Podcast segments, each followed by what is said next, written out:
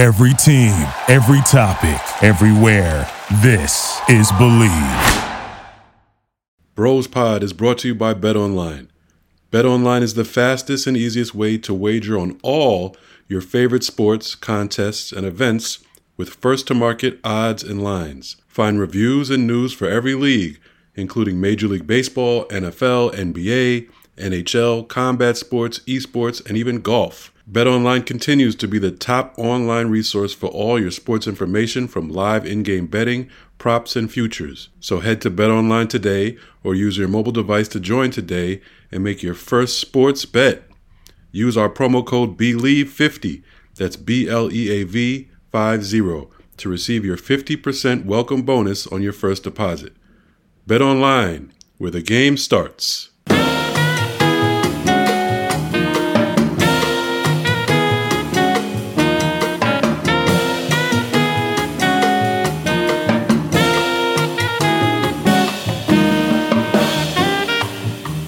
Hello, everybody, and welcome to another version of Bill Rhoden on Sports.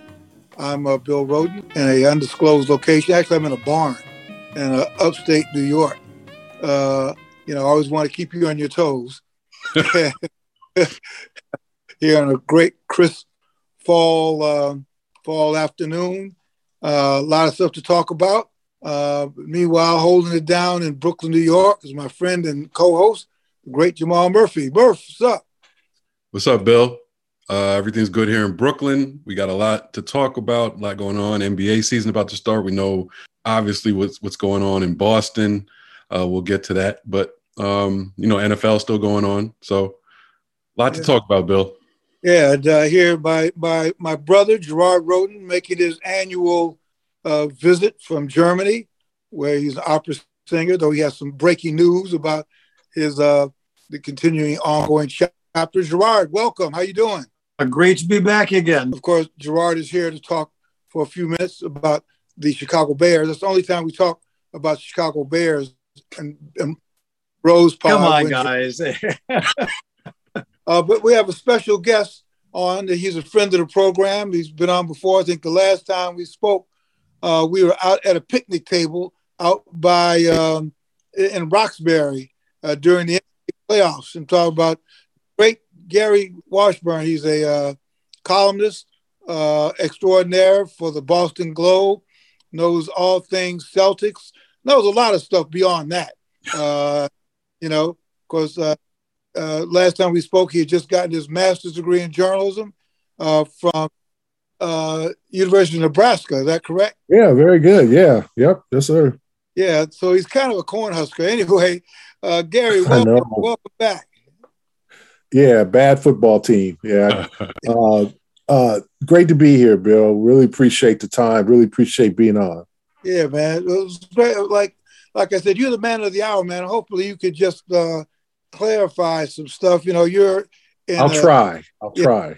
You're. We were all stunned. There are two things. In fact, I just wrote a column about this for Andscape that should be going up any hour now. I've been trying to figure out what the hell's going on uh, in Boston with the former head coach Ime Udoka, who four months ago, right, five months ago, when we talked, when we talked in Boston, man, he was like the, the great upbeat story of the NBA, brother who spent, you know, uh, lifting boxes at FedEx and worked his way up, longtime assistant, finally got his shot and led the Celtics to the NBA uh, finals and boom, this. So man, just take us through, Gary. What you know, like he was suddenly last Thursday, the Celtics. I don't know if it was a, as a shock to you as it was to us. Suddenly they announced that he was uh, being suspended. So take us through, man. What? Tell us what happened. What do you know, and where are we today? Well, he's still suspended. I don't think he'll ever coach the team again. Um, I think they'll work out a settlement somehow. I think the legal ramifications prevented them from just completely firing him because he might have had a case against the team. Um, so Wednesday night, okay, so the the uh, there's a foundation in Boston called ABCD where they set up young black men and young people of color with jobs. It's kind of a, a program that a lot of young Bostonians have gone through. So they do an annual basketball tournament at the Garden where companies pay uh, to play like half court games on the Garden floor. And it is uh, kind of organized and, and, and the, the, the heads of it are like, was Doc Rivers, but he couldn't be there. Bob Ryan, uh, one of your former, you know, long time, know you owned him for years, former columnist the Boston Globe, and Brad Stevens has kind of taken over for Doc as like the local celebrity to participate in this. So Doc couldn't come because obviously he's in Philly training camp, but there's Brad um, showing up. Uh, he was supposed to do a panel. He told the people he can't do a panel, but he'll show up. Okay. And Brad shows up about 7:30 um, signs autographs, takes pictures with the players, selfies, all that. Is is himself. Un, you know, un, you couldn't tell anything was going on. Unflappable. I interviewed him for five minutes, talk about the injury to Danilo Gallinari, Robert Williams knee surgery, just team stuff. How you guys feeling going into camp? Blah blah blah blah blah. Okay, like you know, I wish that someone said, Gary, ask if Ime Udoka is still the coach. Like, who would who would think that? Like, you know, I'm I'm going on like, you know, we you know, we we a few days from training camp, everything's set. You know, that was about yesterday. You talk about last week. Last Wednesday. Yeah. Okay. Last Wednesday. So eight days ago now. Yeah. So we so I talked to him for five minutes, got what I wanted, wrote a little story, drove home, it was about nine o'clock. You know, watch television about 10:30. Woj bomb that Udoka could be suspended for multiple games for a violation of team rules. And then everybody, then Twitter goes nuts. What is this violation of team rules? Did he fight somebody? Did he what did he get into a bar fight? What, what what's going on here? Did he hit did he punch one of the like what happened? So in the middle of the night, Shams Charania comes up with the uh it's an inappropriate relation uh it was a consensual relationship with an employee that he had violated team rules. So that Thursday morning then goes into people on Twitter searching the Celtics catalog, you know, media guide, online, whatever website for female employees and trying to find who is this woman? Like like Harpo, who this woman? Right. Go color purple on y'all. So um the common choice was Allison Feaster. Allison, former Harvard player, WNBA player, played overseas, has is now like the player development. She kind of handles things for the players. She's like that liaison. They, you know, she talks to them. You know, these young guys need someone who's like an older sister or maybe a mother figure to talk to. She is that person. She's a the highest ranking black woman organization. Mm. Attractive woman. Everybody looks at her and goes, "Oh, must be her." Because let's be honest, two attractive black folks can't keep their hands off each other. Right. That's in the workplace. I know I've been, you know, you talk to an attractive black woman when you're at your job and somebody, oh, Gary must be trying to date her. No, we friends. I don't like, you know, we've all been accused or been had someone look at us and be like, we can't do too much on the job because people think that we're messing around, even though we're like brother, sister, or whatever. You know, we're close, but whatever. So the Twitter goes crazy with pictures of Allison Feaster and who is this woman? And then the information starts coming out that it's not Allison Feaster, that it's another woman, um, that it's reportedly Brad Stevens' assistant, and that uh, you know it just it, it sounded like a consensual relationship that had gone too far. Now, here's the situation with Nia Long. He is not married to Nia Long. Okay, they have a son together. They co-parent. They have not been together together for a while. We all kind of knew this, but there's no reason for us to write that. It's a coach's personal life. It's not a really big. It's it's a story with essence. It's a story with Black Twitter. It's a story with you know black folks who want to know what's up, but not really newsy. In, in in his personal life, as long as he's not doing anything legal or immoral, it's not a story. Right. So we all kind of knew that, you know, even though people, because when, when he first got the job and, you know, local like black journalists were like, oh, Gary, you guys should invite uh, Nia to a meeting and we could, you know, she could be the first la- black lady of Boston. And I was like, I don't think like y'all, this ain't, like, y'all got this black love thing kind of going out of control here. Like, I don't think this is going to be like that. I think they're the, I think they're cool and they have a son together. But you know, this whole like they're together together because she didn't move up here. She stayed in Brooklyn. Um, when he took the job, he would go down there and see his son um, to Brooklyn or whatever. So, you know, I was telling people like it ain't what y'all think it is. Y'all got this fantasy and two good looking people, and they got a child. Like y'all want to put them together, but I think they're cool, but they're not together. Well, So I knew that he was single. yeah, So I, I didn't have a problem right. with it. that that that- that- don't hold your thought because that bit of news there is a relief because in this whole thing those of us who did not know the nature of the relationship were saying that's the worst day of his life is having to go and face Nia Long assuming that they were in this intense relationship as had been Yes. not reported but thought so good so that's great news Gary let's move on Yeah. Well, Great no, that's not to say that. I- I mean, I ain't getting in this business, Right. Right. but that's not to say they probably weren't hanging out. But I don't think that they were together together, right? Okay. I don't think that they were like committed. Right. right Okay.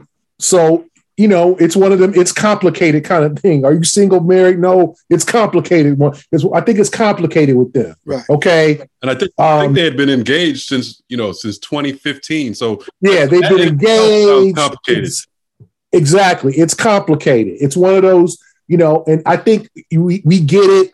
Two good looking people, both black. You want to put them together and you want them to have, you, you want them to be a Michelle and Barack. Like, that's not, Right. he, we, this is not that situation. Right. So, um, what I found was that it was a, relationship with, with someone and who was in the Celtic organization. There was uh, some apparently consensual, what I was told, some inappropriate things eventually uh, uh, occurred, um, and it kind of just blew up to the point where the team had to do something. And apparently, he had been warned twice about this relationship, and he had a code of conduct in his contract that prevented him from being with subordinates. So it got complicated, legal, workplace uh, situations, you know, the potential, and I'm not saying it, what happened of harassment, um, all of the above. And it sounded like he did some things that the t- believe me, he leads them to a championship, uh, NBA finals, sorry, on the verge of a championship in his first season. They don't want to do nothing with they they want him to coach the team. Right. So for them to do this action had to be very uh, very severe. He had to do what he did was severe, and little information's coming out. And as I was talking with Jamal, some of it's true, some of it is. Everybody got everybody got theories. Everybody, oh, I know, I know Nia Long cousin and all that stuff. Like stop that. Like, um, it, it- to me, it- it's some things that happened uh, with his conduct that made this possible. Why didn't they fire him? I think it was legal ramifications there. Here's the thing the Celtics want to avoid the courtroom. Okay. They don't want, first of all, as I asked the press conference, there's been no penalty for the wo- against the woman. People have a problem with that. I understand. But one, the woman was sleeping with her superior. There's all types of rules. The Now, was Celtics, Mary, Gary, that's the rumor that she was married. that's the rumor. And, and also, you you you know you brought up you brought up that people were angry that she like you said she wasn't uh, punished. I think what people don't understand is, and, and you bring it up, there's a, the subordinate and there's the person of power. Once once you're a subordinate, can there is no such thing as consent as far as legally. You know what I'm saying? Yes. So that that's the thing that people aren't aren't quite getting when when people say, "Oh, it was a consensual relationship." Well, there's really no such thing as far uh, you know as far as that goes within the workplace. You know, un, you know under under those workplace rules. Like the once you're a subordinate, you, you don't even have you don't have the power to give consent in all in, for all intents and purposes. Well, Yes. but but Gary, so I mean, there are a lot of there are a lot of questions about this. 'Cause I I was one of those on the side of I'm not clear about what the rule is. They talk broke broke organization rules. What's the rules? Apparently, the players didn't know. What are the rules? I mean, uh, what are the rules that you're are- are the rules? Because I know the NBA, the, the league office has rules about close relationship, but apparently, it, each every team can make up his own rules Yes. whether you can Yes. not, and I'm not clear about what And I think there was a personal conduct within his contract Mhm. that pre- that that forbid him from dating subordinates or for date. And so that's where it got ugly. And I think that they knew about it and they warned him twice, and he continued. uh, and then comes the investigation. Okay, uh, they started investigating him in July. Now the question is, and I got questions too because I ain't had them all answered.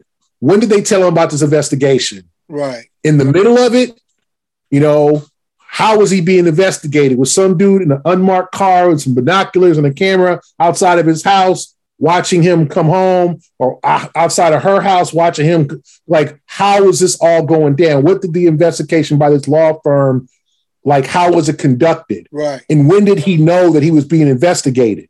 Right. Um, and then obviously their findings were ghastly. It was like, we, this is not 10, 15 games here.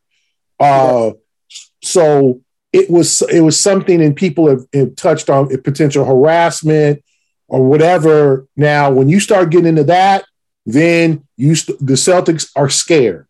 And rem- remember what happened with the Dallas Mavericks a few years ago, where uh, Terdema Ussery, their president, who was black, was you know, I mean, he was he was out of control. He was threatening women, you know, talking. He was just a he was a hound. It got out, and they blew up basically blew up the organization. Hired Cynthia Marshall, a black woman, to kind of run things. And you know, the Mavericks got you know tabbed as like a toxic work environment for women. The Celtics don't want to go there. Right. They do not want this woman to say she was threatened with her job, threatened with uh, demotion, uh, whatever, because here comes big coach, you know, and let's be honest, big black coach, uh, her superior saying, sleep with me or be with me or do this with me.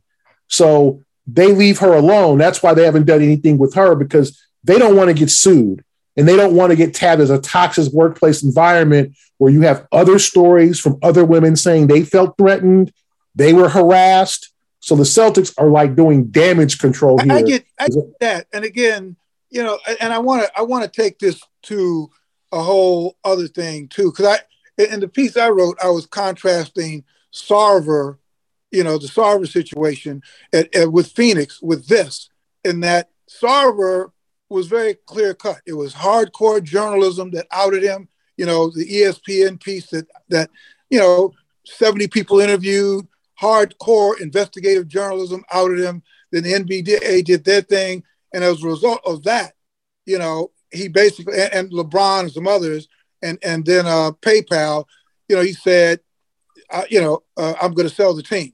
So to me, that was a, a a good mark for journalism. This is a little murkier because it's kind of what I call the insider journalism.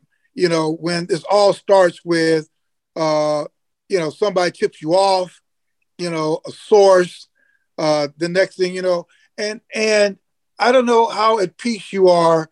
To me, if in fact this woman was married, and Udoka is not. I mean, he's not. No matter what we say, he's not. You know, and I know that's a moral call. But if she was in fact married, it seems like, and nobody, you know, she made a decision. You know, she made a decision, and I don't want to know who she is. You know, I don't, nobody needs to be outed. But it seems that if there is a, a, rule, and I know you talk about the um, what do you call it, subordinate, I guess, but there's also personal responsibility.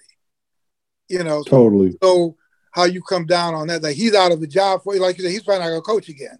Um, I don't, and, and apparently what the Celtics said, there's no more discipline. So presumably she still has her job. She's still working. We don't know who she is. Um, maybe they'll allow her to patch up things at home. Uh, the head coach does not have that luxury. Where, where I, mean, I, I'm asking you to go back and forth between being a reporter and a columnist and just a human being. Where are you at the end of the day? Has justice been served?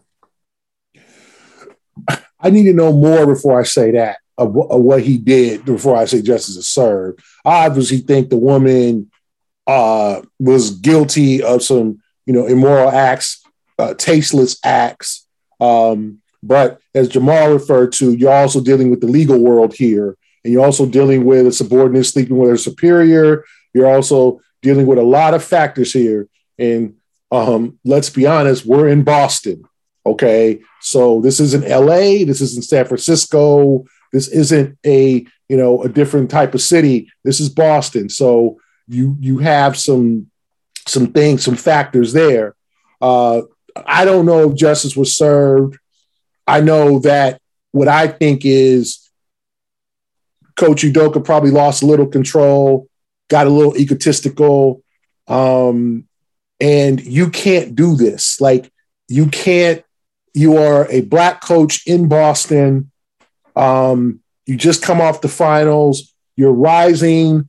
Like you can't do this. This is just out, totally out of bounds. Just Yeah. from a career standpoint, just from a reputation standpoint, not even a criminal standpoint. I don't know if you committed any crime or did anything, quote unquote, beyond the law, beyond you know, being in a in a in a relationship that was considered against his moral clause or, or personal conduct. So I can't say, oh yeah, he you know he did dirt or criminal anything. But I, I think as a, as a man and as a you know he's 45, he should know better than to risk his career. So there has to be, in my opinion, Mr. Rhoden, a problem Right. where he might need therapy. He might need, you know, he might need to talk to somebody about clearing his mind, getting, finding out who he is again. He might have been a little drunk with power. He might have been a little drunk with, this is someone I, they, they say I can't have. Well, I want to have her.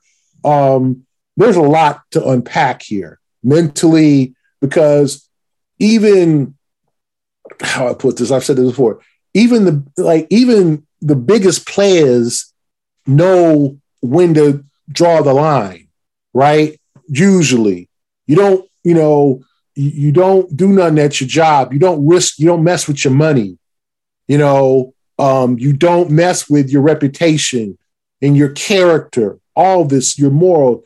And they have a son who's 11 years old Yeah. who's got to watch this. And I said on another podcast, Mr. Rhoden, like coming from a father myself who did his share of stuff and dirt, and I'm sure we all come, and, and some of our fathers are weren't the most upstanding men. I remember a lot at 11 years old. That's not an age where I was just watching cartoons or playing playing outside. Like I remember a lot of stuff that age. You your your ability to retain information and see what's going on is well is pretty good at 11. Now it's not as good as 20 or whatever, but at 11 you start pick, you pick things up.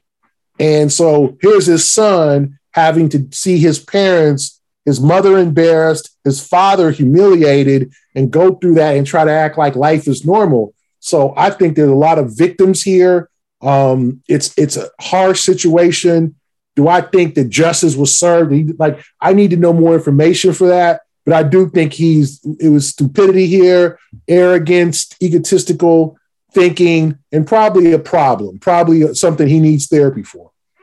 Hey, hey uh, I know my uh, my brother's listening now. Just for background, so my brother uh, was an opera singer uh, uh, in Germany since 1989. Gerard, I know that you've told me that there was a lot of stuff going on in the opera house in terms of relationships. Um, just, just kind of briefly uh, describe were there rules in the in the opera house regarding consensual relationships, or was it the Wild West? Well, it's it's uh, not one and not the other. we've had, uh, I was at the Theater of Ulm for many years, and there were two situations where ballet directors were fired because of inappropriate behavior, and either by themselves or someone related to, to them. And it was very clear about that, what you can and can't do. Uh, but consensual relationships, there's, there's nothing in the, in the, way of that. And the biggest example, a former theater director uh, fell in love with the first actress in the house and they married. And they're both not in the theater anymore, but they're still married. They had a great relationship and it wasn't a problem. Um, and you could say, well, was that an illegal relationship? You know, obviously not. And I was sort of friendly with both of them. I was a little surprised at the time it was going on, as everybody else was, but they had a relationship that didn't have anything to do with the work. And because she was already the first actress in the theater before they started the relationship, it's not like she, you know, profited from it. But it's a different situation. There isn't this thing stipulating that you can't have these relationships. Um, I work other other situations. Uh, I do some guest teaching on the university, and it's very clear about that. You know, no relationships with any of the students. I'm not sure how it is about the um, uh, professors uh, under another, but there's no relationships. And if I meet somebody who's a student in my seminar in the gym, there's still there's still in my seminar, and you know, there's no crossing the line. But the thing in the theater, and it's the, the question I wanted to, ask you, Gary. So you're going to punish the person who's the you know who's the chief, but what about the other person? I think if I'm a subordinate, and I have had situations where people in higher positions have spoken to me um, directly or indirectly sexual. In my opinion about that in the theater, I'm adult, they're adult. If I'm not interested, I can say that. And I did that in one situation and say, hey, you know, you're my boss. And I don't think that would uh, cast a good light on our relationship uh, in my my professionality if I did that. And he said, it's fine. And, we were friends. He helped me out an awful lot. And there's no stress. And I, you know, and, and drew the line very quickly. But if I know that if something this goes wrong, he's going to get punished and I'm not, you know, how do I relate with that? Even if, you know, the best human may think, okay, well, let me spin the dice here a little bit. And I, I think that both have to be uh, called on the carpet because a, a relationship is between two people. And even if I'm a subordinate, if I say, okay, if I go along with this, there's no punishment for me. You know, I don't know. What, what, what do you think about that? Yeah, I think that they are. I think the Celtics are definitely afraid of a lawsuit from her because she's in the position of she's a subordinate, and we're coming from two cases, as I mentioned before, the Dallas Mavericks a few years ago, and this Robert Sarver situation where he was basically saying sexist things, telling women to lose their baby weight and things like that. He was he was just crass, right? So this is a very sensitive time, and also, sir, Mr. Ronan, as you know, the, the Me Too movement. There's a move, you know, there's there's you know like like things are evening up. Like after years of oppression for women, our mothers, our grandmothers, our aunts felt oppression, sexism, uh, overt. I mean, how many black women, you know, just examples, went to work uh, as a maid or for and, and had the the, the the the the man of the house try to sleep with her or, right. or say sexually, to, and she had to sit there and take it, right? Because she wanted her job. Right. I mean, this is generations of that stuff. Right. So now, um, things are evening up. Things are coming to the, those days are coming to a close. The Celtics are deathly afraid understandably, of this woman saying this work environment was toxic. And I did feel forced because that's what she needs to say. And as Jamal alluded to, the, the legal ramifications of I felt threatened. I felt my job was on the line. I felt that, you know, he said something in refer- reference to me being demoted or not getting a promotion or whatever. She said, now, you know, the fact if she's, you know, it's been rumored that she's married, that's immoral but it's not fireable. Because I've talked to my wife who deals in human resources. Gary, that's she says it's a it's a it's it's tasteless, it's tacky, it's not a good look. All the above, but it's not fireable to cheat on your husband. And I said on the podcast, if it was illegal to cheat on your spouse, uh, the streets would be safe and clear. There'd be nobody out here in the streets. So it's not, it's immoral and she's not right. And do I think she'll do her same job with the Celtics? No, I think she'll probably be, you know, on a leave of absence, or maybe she'll get a settlement. They'll they'll figure out a way to get her out of the organization quietly without firing her, maybe a severance package. But I think they're afraid of her, of the legal ramifications of her going public and saying she felt threatened. Right. And who's now, so that's his word against her word, right? You've already suspended the coach so obviously the team had a problem with what he did. So she could say, yeah, he threatened me. He hmm. and it's believable. Now I don't know if it's true or not, but it's believable because they've already suspended him for a year. Right. So it puts the team in a really bad position. And I think they're trying to avoid this becoming a huge, bigger issue with other women coming forward them being to have a toxic work environment and a lot of people in the organization losing their jobs. I guess even, yeah. even if she perceives a threat, even if there's no threat, it's the perception of a threat that in, the court of law uh, that, that, that, holds up. I guess they, I there are two there are two sides of it. And I think you know sexual abuse is one thing, and I've seen that in the theater really blatantly, where a um, they called it a Vorstand, somebody was leading a department would go into the shower and and uh, uh, molest women and dare them to say anything because the jobs were very difficult to come by. And they finally fired this guy after someone did you know, come forward. Yeah, that, that's the one thing. Uh, and the, this really stupid thing that so many people meet their partners on, on the works on the work side. So how do we get out of this awful tradition where the men had all the rights and could do anything they want, and and women or sometimes men wouldn't be able to, to do anything and without having this awful workplace where nobody everybody is afraid to say hi or, or, or boo you know and, and that's why yeah. i said the people on the other side also have to help be a little bit accountable too because uh, otherwise you have the situation where there are people and i have seen that in my business who use sexuality as a way to, uh, to further their career men and women yeah the onus is good is always going to be on the person in power okay so because that's where yeah. we, we were t- what Barry's saying is we're, you know Boston made the decision here. Boston made the decision uh, to to uh, suspend Udoka because that's they're they're legally threatened by the woman here because she has the legal claim. Uh, Udoka wouldn't have a legal claim here because he's the person in power. He's already admitted to the relationship, I think. Right. Well, he right. apologized. He, he apologized for embar- for embarrassing the organization. Family. Right. That's not saying I did it. It's just right. I apologize. So, so, as a per- as a person in power, the onus is on them. They ba- you basically cannot have a relationship with a subordinate. Period. Period. If you don't want to uh, jep- you know, put yourself in jeopardy with your job, and you don't want to put the job in jeopardy legally. So I mean, it's basically you know, open and shut case as far as, as that's concerned. And, and uh, so I get where Boston is coming from. They're you know they're they're they're trying to avoid legal liability. Um, so that so that so and for people saying you know she should be you know she deserve she has to have some sort of uh, get some sort of the blame. Also, that may be true in the court of public opinion and how and how she's dealt with by everyday people, but legally, she you know she she's not that power d- dynamic is in her favor. Yeah, yeah. Hey, hey, Gary, let me ask you this: um, how, uh, sort of moving forward, how do you think this uh, affects uh, the team? Uh, and how well do you know? I mean, now got Joe Mazzulla is, is, is now. Mazzulla, right? Um, mm-hmm. uh, how do you think this is going to affect the team? I'm looking at the, the comments from Media Day, and nobody seemed to know what was going on. Uh, how do you feel this is going to affect the team moving forward?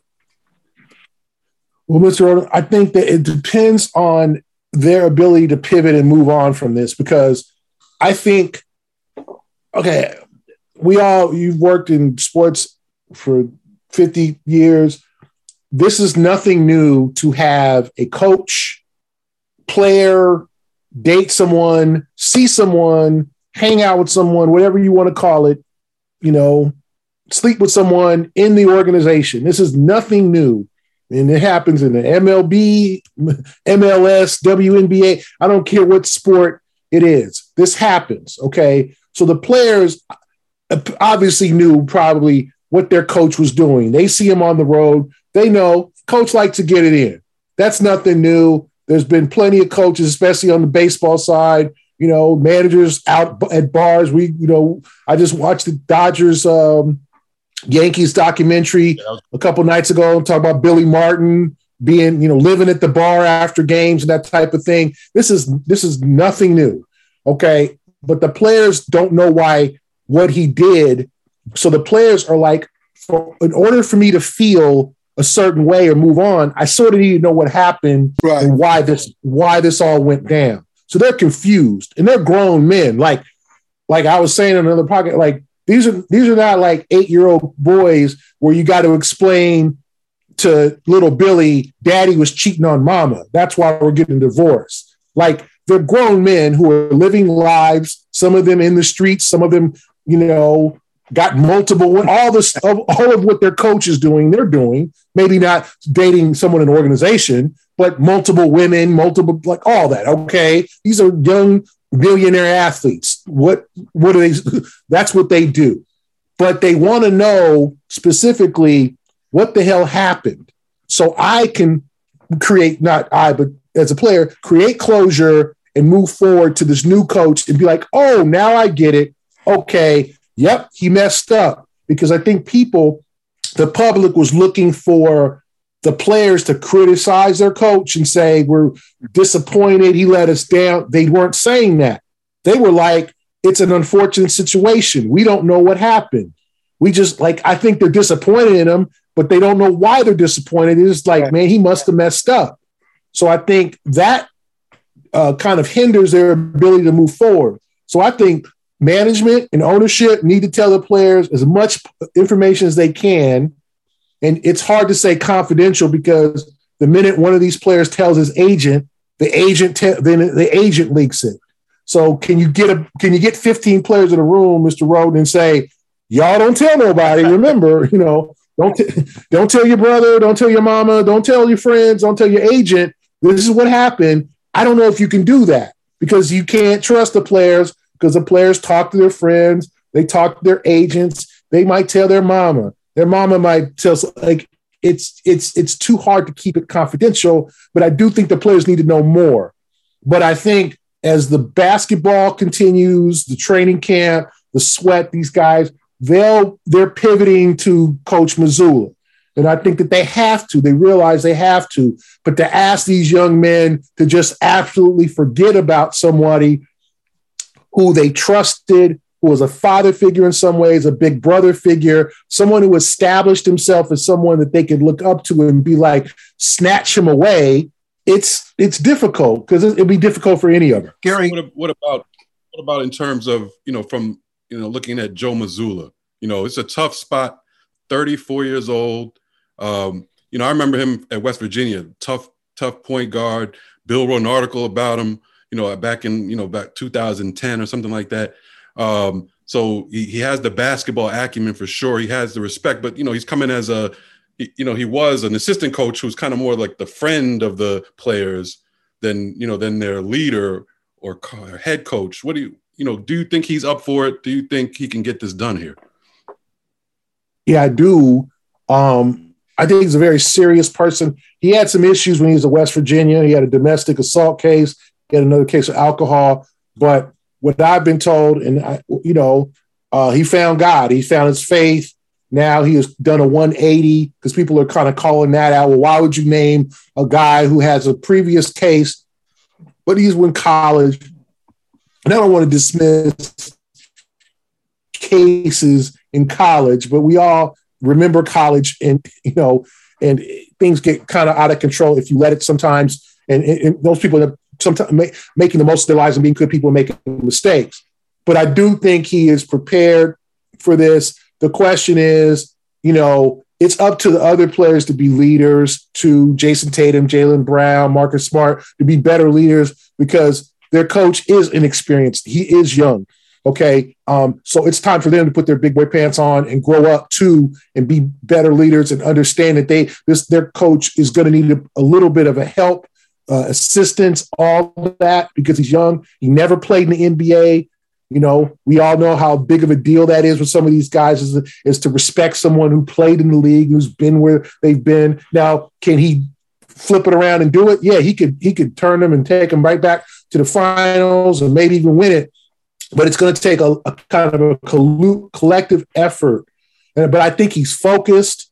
I, I think he, you know, he understands the situation he's been thrown into and he wants to take advantage of it. He doesn't want to leave this post. He wants to remain coach of the Celtics. So he's coaching for his career here. Not saying he would never get another job, but he wants to stay. You know, the way he got the job, yeah, it's it's it's hard. You know, I mean, I always remember that episode of uh the Cosby Show where Vanessa was introducing her boyfriend on a secret. She she had this secret relationship, and she just thrust them on the family. And Bill Cosby's like, you know what that's like having your favorite dinner served to you on a trash can lid, right? And and and and, and that's how he sort of got this job. Here's your dream job, but it's because your boss got suspended and all that, and and you got to coach right away. You ain't got no time to prepare. You okay? So what's what's on the practice schedule tomorrow? What what? what? So it's it's it's it's hard, but I think he's got enough fortitude to adjust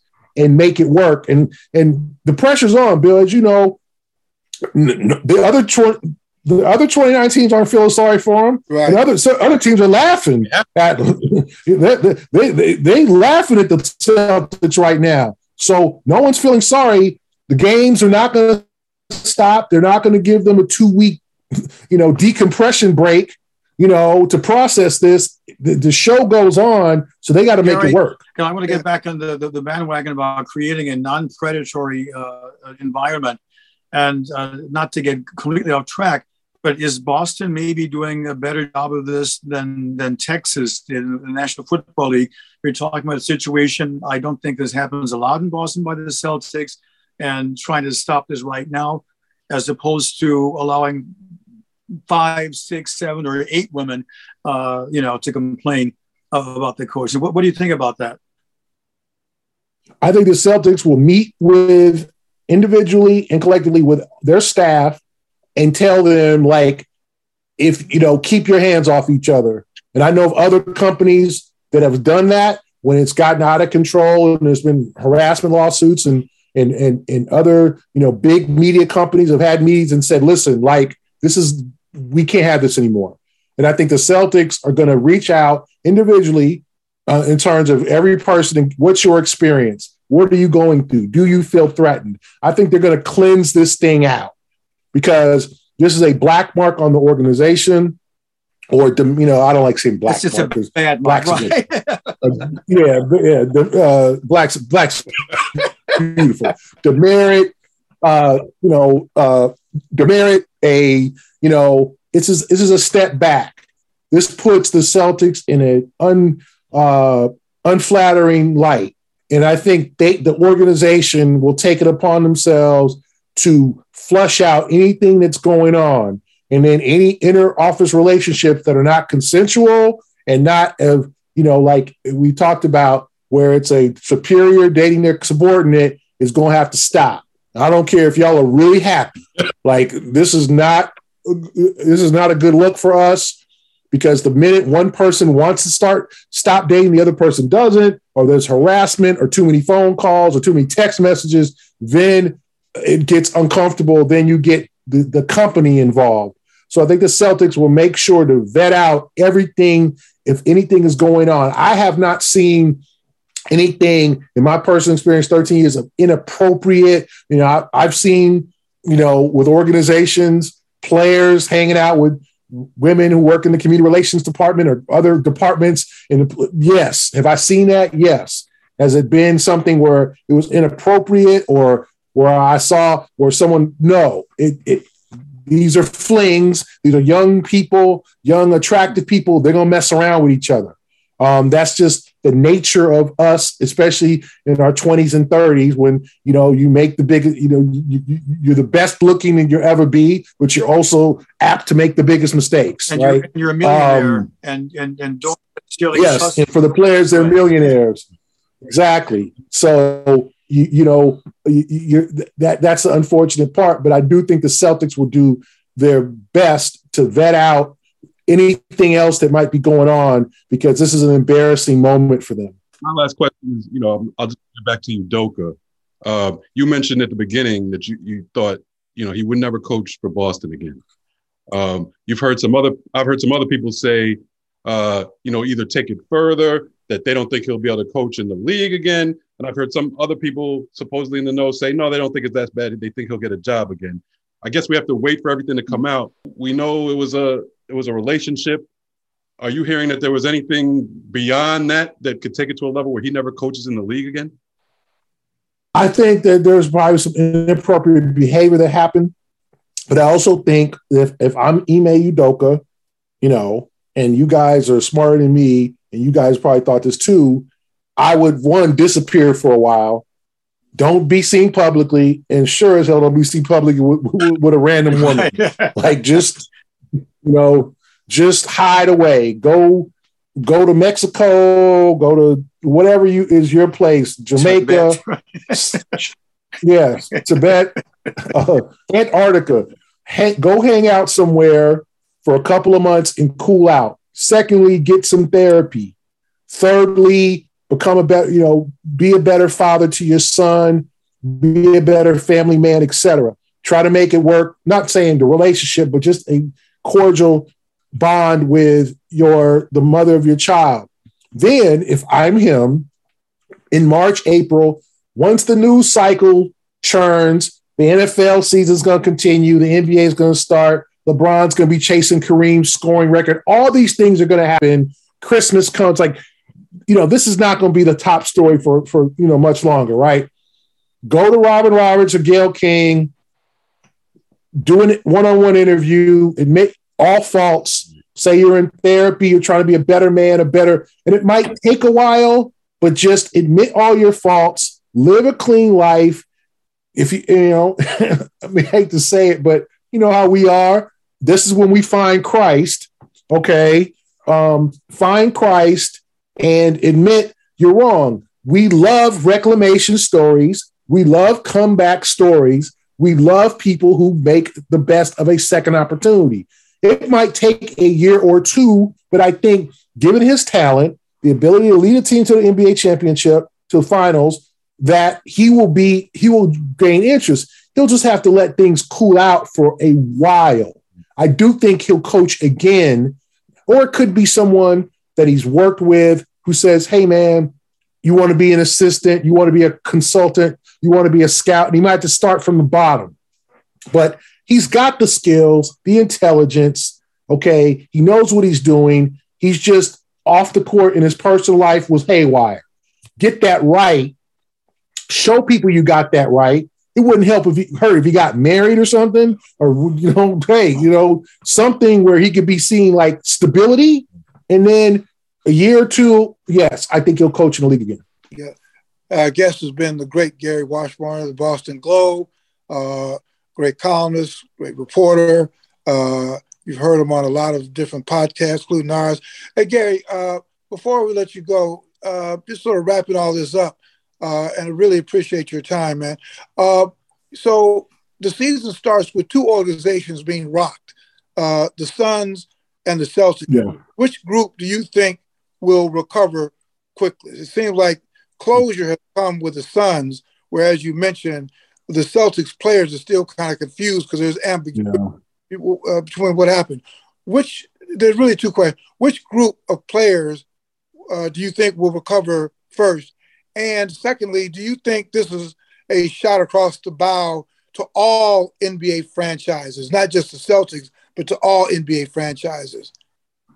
Yeah, the first question, I think the Suns will respond quicker because one, their structure is still there. The general manager, the coach, everybody's still there. It's the, the, the rogue owner. Okay. So how much of a deep relationship did, besides maybe Chris Paul and Devin Booker, did the rest of those guys have with the owner? They probably are glad he's gone. It's a relief to them. They can move forward and concentrate on trying to get back to the finals and whatever after having a disappointing end of last year. So I think the Suns will recover because one, the, the, the owner doesn't have much of a, besides signing the checks, he doesn't have much of an impact on them. you know, they just they knew he was probably off the hook. They knew that he, he was probably, you know, just tacky and immoral. But now he's gone. It's more of a relief where the Celtics have to deal with a new coach and deal with the absence of their old coach and then wonder why what the heck happened.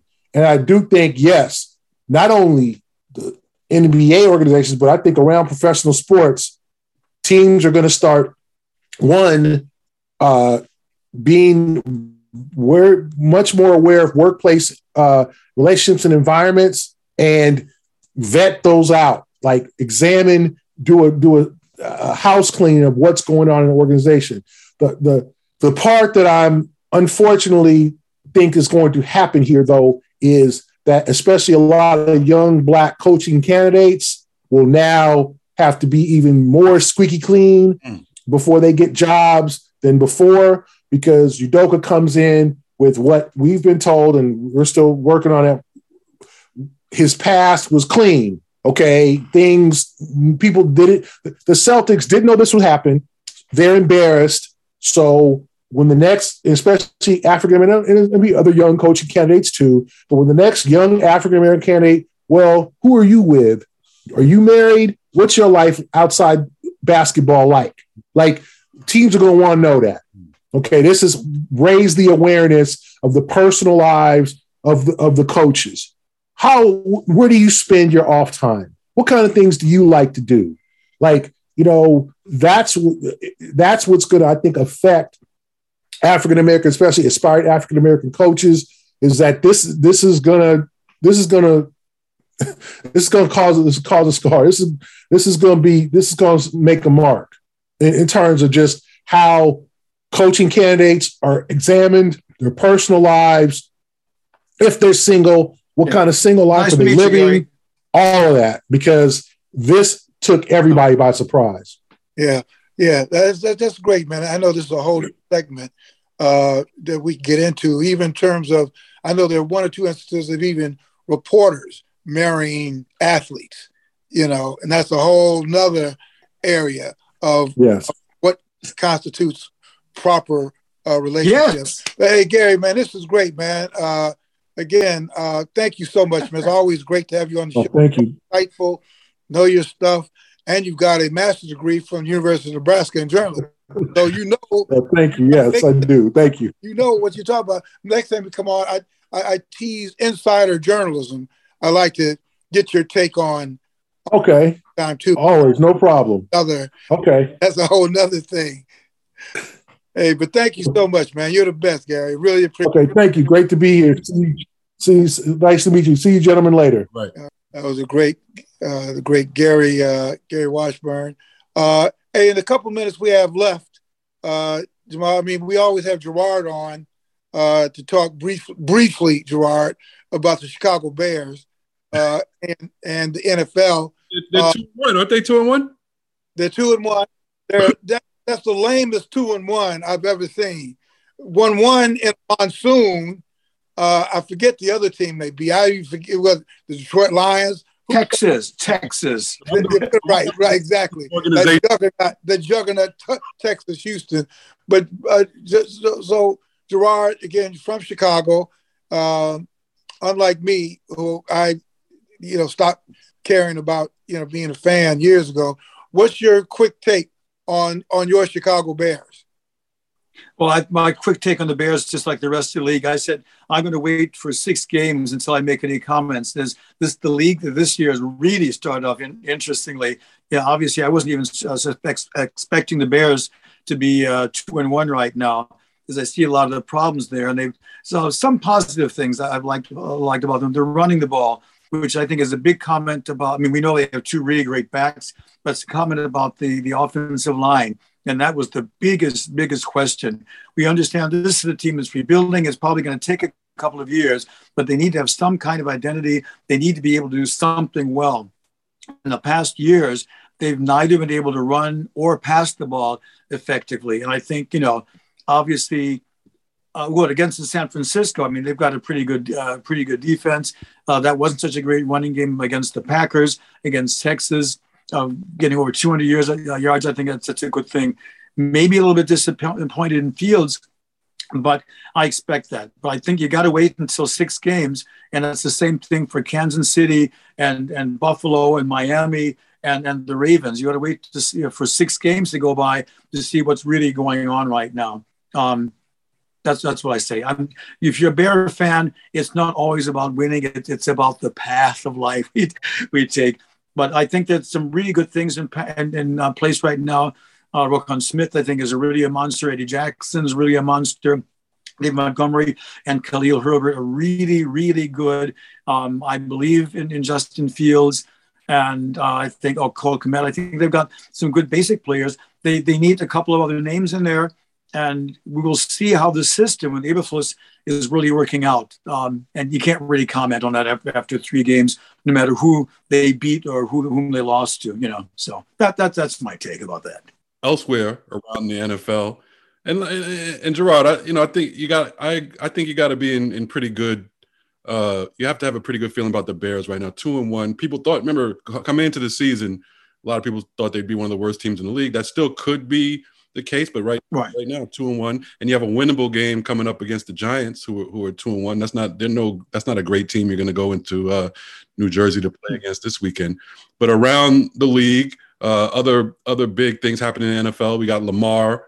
Uh, betting on himself thing is doing pretty well, I'd say. Um, he's dominating it and looking like you know early three games in, but he looks like he could be an uh, an MVP candidate. Uh, you'll have Tua and the Dolphins at three and zero oh, uh, after a win over Josh Allen and the Bills, and nobody was uh, right. nobody was predicting that. And then one of the big surprises uh, this year, of course, is the Eagles. Uh, three, yeah, looking like a real contender if if that's possible this early. Uh, and Jalen Hurts tearing the league up so far. So those are like the headlines so far in the NFL.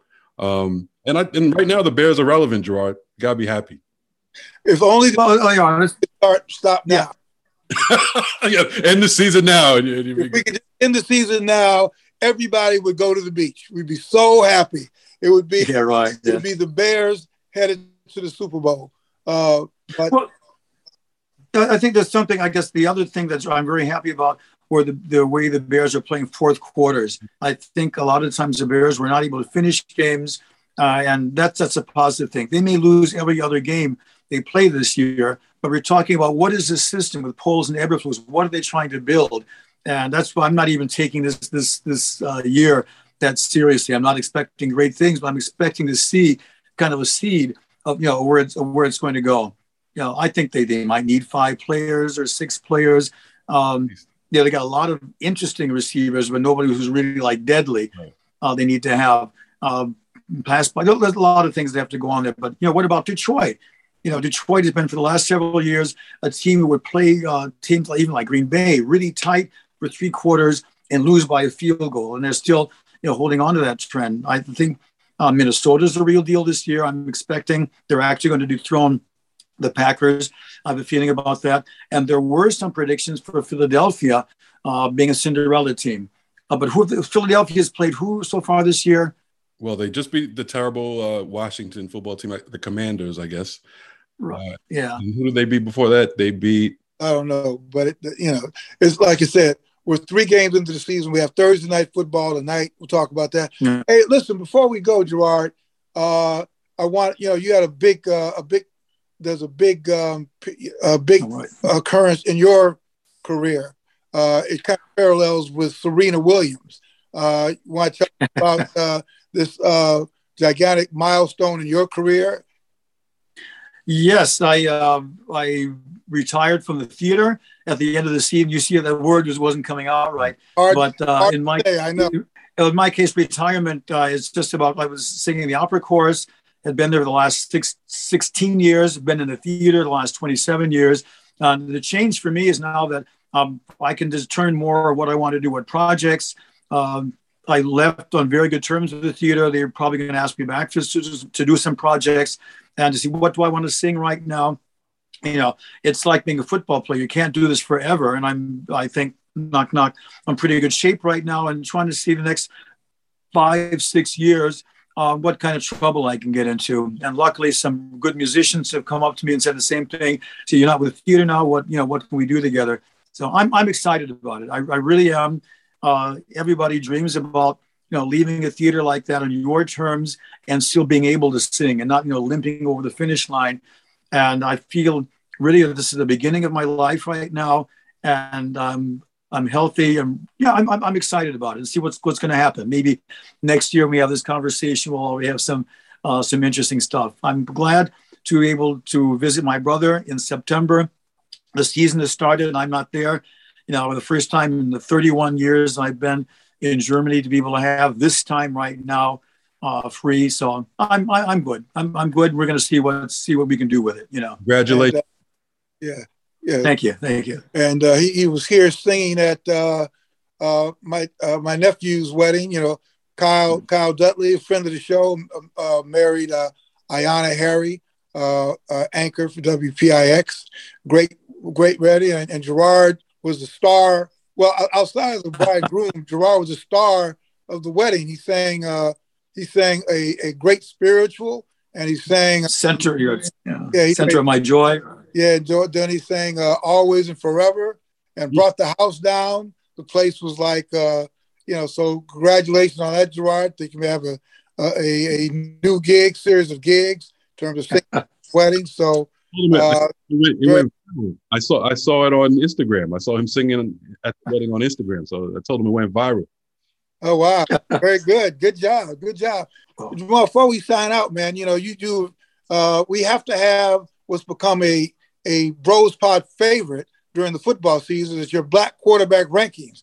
So, what are the black quarterback rankings as we anticipate Week Four? Right. Yeah. The black- okay. Well, you know, Lamar Jackson's going to be number one. I mean, yeah. black, white, green, and whatever. He's he's he's, he's the number one. You know. All right, Gerard, don't take his thunder. Right? that is true, though. And you know, we talked about uh, before the Bears being two and one. That was the good news for the Bears. Before I get into this list, but um, so number one, as you know, as you predicted, Lamar Jackson. He's also, like you said, number one, black, green, yellow. He's number one in passer rating in the league. 10 TDs, two interceptions, two rushing TDs, 243 yards rushing, and, and the Ravens are two and one. Number two, uh, Jalen Hurts, which would have been a surprise wow. uh, before the season. He's fifth in passer rating. He's throwing for 305 yards a game. Uh, he has four TDs, four TD passes, one interception, but he also has three rushing TDs and 167 rushing yards. And he's and the Eagles are three and zero. Oh. Number three, we got Pat Mahomes. He's third in passer rating. He's having a steady uh, season so far. He had that shaky loss last week to uh, Indianapolis, but that was more of a team effort in that. Yeah. Eight TDs, one interception. They're two and one. Number four, another surprise. We got Tua. Uh, yeah.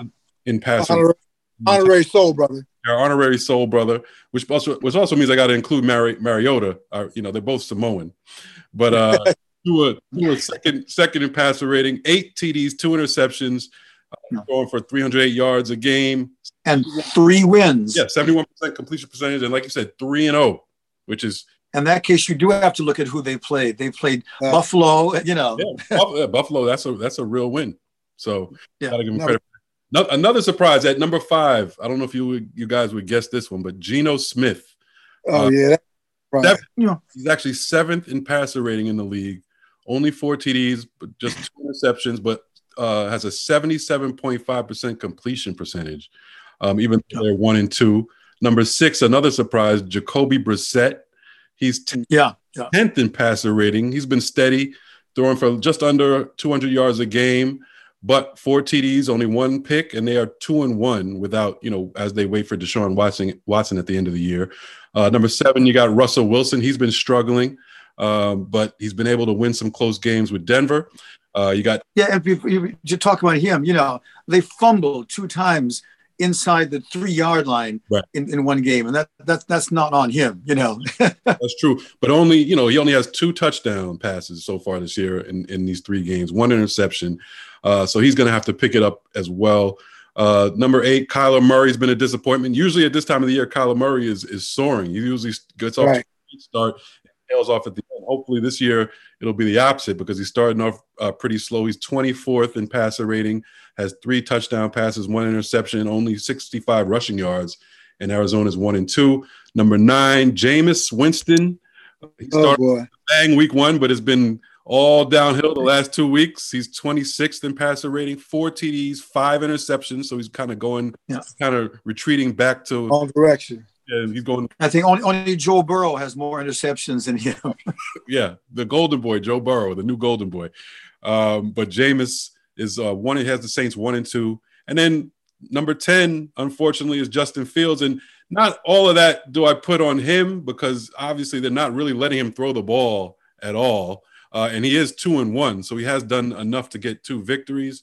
Uh, but yeah, but his passing, I mean, the, the, the passing yards are, are are really are really low. But that's that's the thing. They may need some receivers. He's missed some. You know, both the I didn't watch the interceptions, but they're both high uh, throws to an open receiver to Cole Kmet, and uh, know he's been sacked five times, which you know that's that's not necessarily on him.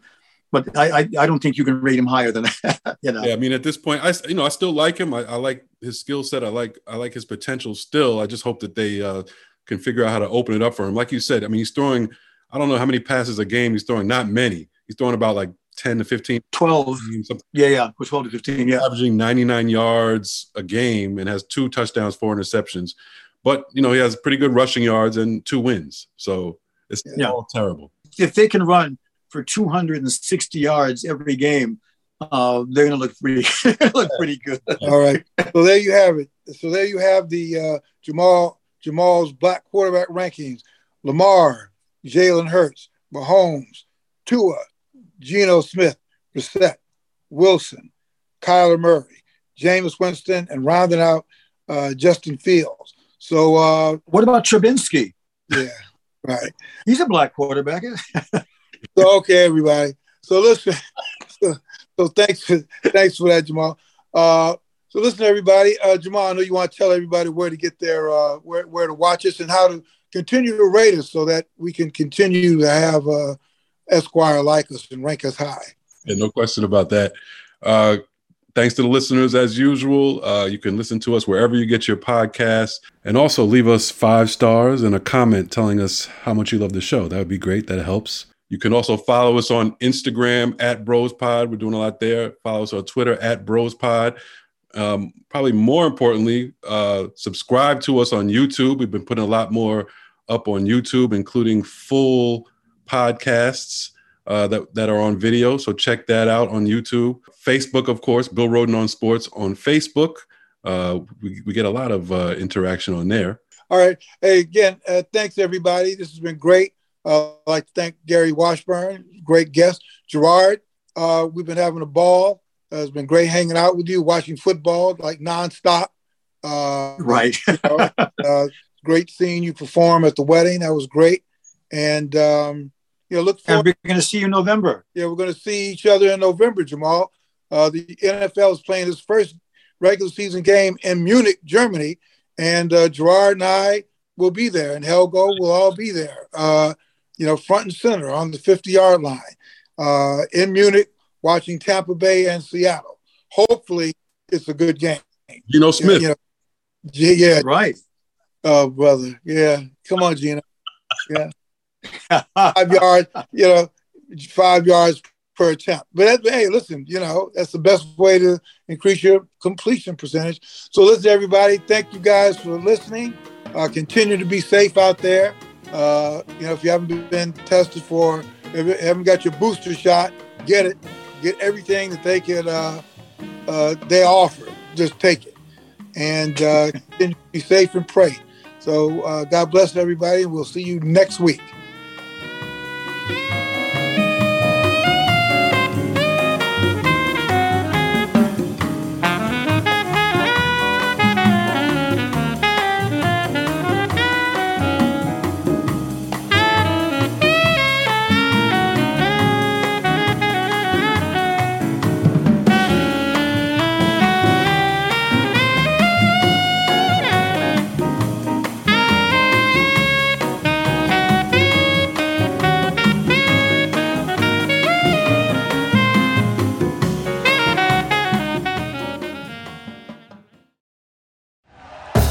Thank you for listening to Bleav. You can show support to your host by subscribing to the show and giving us a five star rating on your preferred platform. Check us out at Bleav.com and search for B L E A V on YouTube.